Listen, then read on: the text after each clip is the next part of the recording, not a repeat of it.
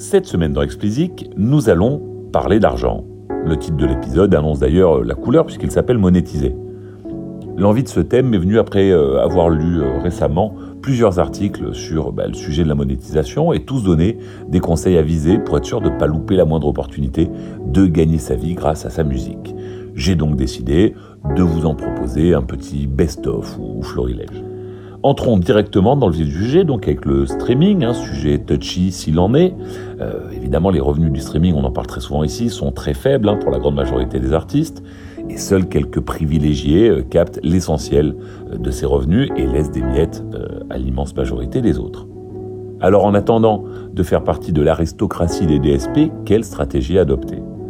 Alors un conseil un peu bateau, c'est vrai, mais qui n'en est pas moins utile, est de considérer ces plateformes comme des lieux de promotion, hein, des endroits où vous avez l'opportunité de faire découvrir votre musique à de nouveaux fans, plutôt, ou en tout cas avant de les considérer comme des endroits où vous allez gagner votre vie.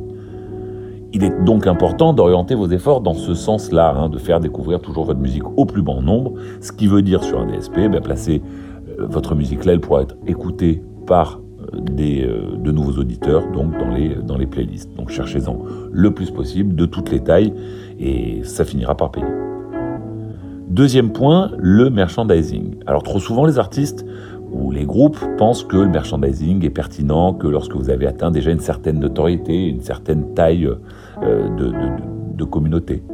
Pourtant, dès le début de votre carrière, il est essentiel de proposer du merchandising à vos fans, même s'ils sont dix.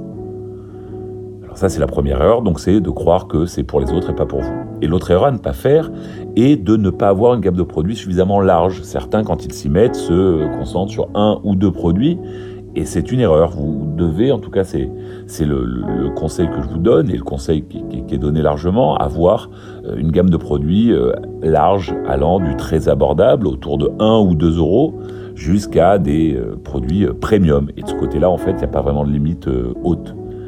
D'autant que pour vendre du merchandising très cher, vous n'avez pas forcément besoin d'investir beaucoup. Euh, y a, alors, est-ce qu'on peut vraiment parler de merchandising ? Enfin, en tout cas, on va le traiter dans cette catégorie, mais vous pouvez y vendre une partition manuscrite, un objet qui a été personnalisé, et ça peut avoir beaucoup de valeur et se vendre beaucoup d'argent à des fans sans que ça vous coûte bah, cher du tout à, à produire de votre côté. Donc soyez malin. Soyez malin également en réservant certains articles uniquement à vos fans les plus engagés. Grosso modo, c'est faites-les se sentir différents et vous serez récompensés. C'est ce que cherchent les fans. Pour résumer, comme le dit très justement l'un des articles dont je me suis inspiré, vous ne savez jamais combien votre fan numéro un est prêt à dépenser. Et puisqu'on parle de fans, la transition avec le troisième point est toute trouvée. Donnez-leur la possibilité de s'investir financièrement dans votre projet. Les solutions sont nombreuses et variées, et elles vont de plateformes comme Kickstarter, pourquoi pas, à la commercialisation de N F T, dont nous avons largement parlé ici. En gros, trouvez l'option qui vous correspond le mieux et avancez. Toujours côté fan, il est essentiel de leur donner l'opportunité de vous soutenir financièrement. Là aussi, de très nombreuses solutions existent, et vous devez trouver celle qui vous correspond le mieux et qui correspond le mieux à vos fans. Beaucoup trop d'artistes ne le font pas, car ils ont l'impression de demander l'aumône en fait. Alors mettez cette pudeur déplacée de côté, profitez de la générosité de vos fans. Nous avons très longuement parlé des solutions à votre disposition dans de précédents épisodes. Hein. Allez écouter le dernier à propos de Twitch par exemple, ou certains plus anciens à propos de TikTok, enfin il y en a plein.